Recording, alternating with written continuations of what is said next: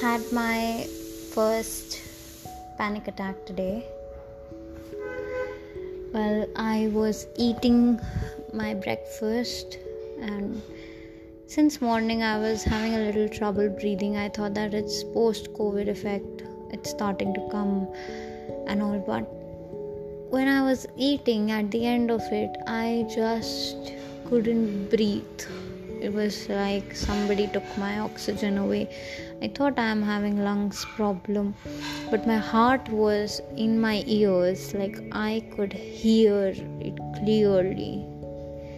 Uh, i asked for a pulse oximeter and the pulse said 111 i started deep breathing but it only got worse. Uh, heartbeat wasn't lowing it was increasing it went to 120 130 135 i'm just sitting over here doing nothing and my brain is flushing with blood. My brain becomes hot it it becomes hot. My heart starts to ache. My mother starts rubbing my chest. Gets a little better took a minute or two to realize that yeah it's happening.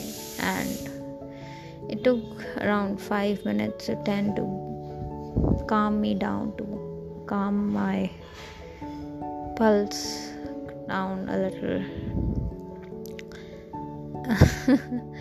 Funnily funnily enough my brother said that oh he she's doing something to herself. It's just an act.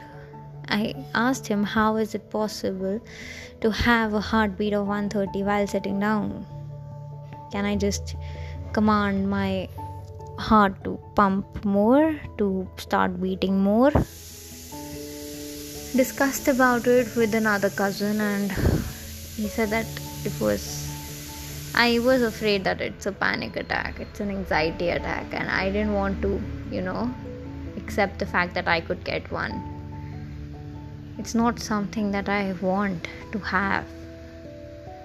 I always thought that it's just an exaggeration and overreaction of people but this was real this was frightening and yeah so that's my first. I still don't want to accept it. I still don't want this to be my reality but it is now. It is now